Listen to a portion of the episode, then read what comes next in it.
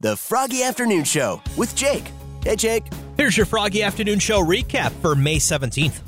Your wacky but true for Tuesday, an Idaho man broke a Guinness World Record by running a half marathon while wearing 111 t shirts. David Rush is his name. Uh, he broke more than 200 Guinness World Records to promote STEM education. He said it took about 25 minutes for his support team to dress him in the uh, 111 shirts before Saturday's YMCA famous Idaho Potato Marathon. Rush completed the half marathon with a time of 2 hours, 47 minutes, and 55 seconds, coming in under the three hour time limit set by Guinness World Records. Rush's run broke the Guinness World Record for most t shirts worn during a half marathon. The previous record of 82 shirts was set by British runner David Smith back in November of 2021.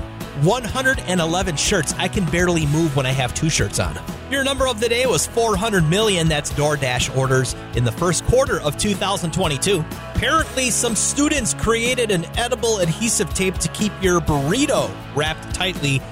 Engineer students from Johns Hopkins University have invented an edible adhesive tape to keep burritos and other wrapped foods sealed up during consumption.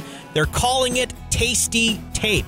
Uh, one of the senior engineers explained that we uh, first first learned about the science around tape and different adhesives, and then we uh, worked to find an edible counterpart. Yeah, because they're applying for a patent, team members declined to disclose their secret formula, which they say is safe to consume.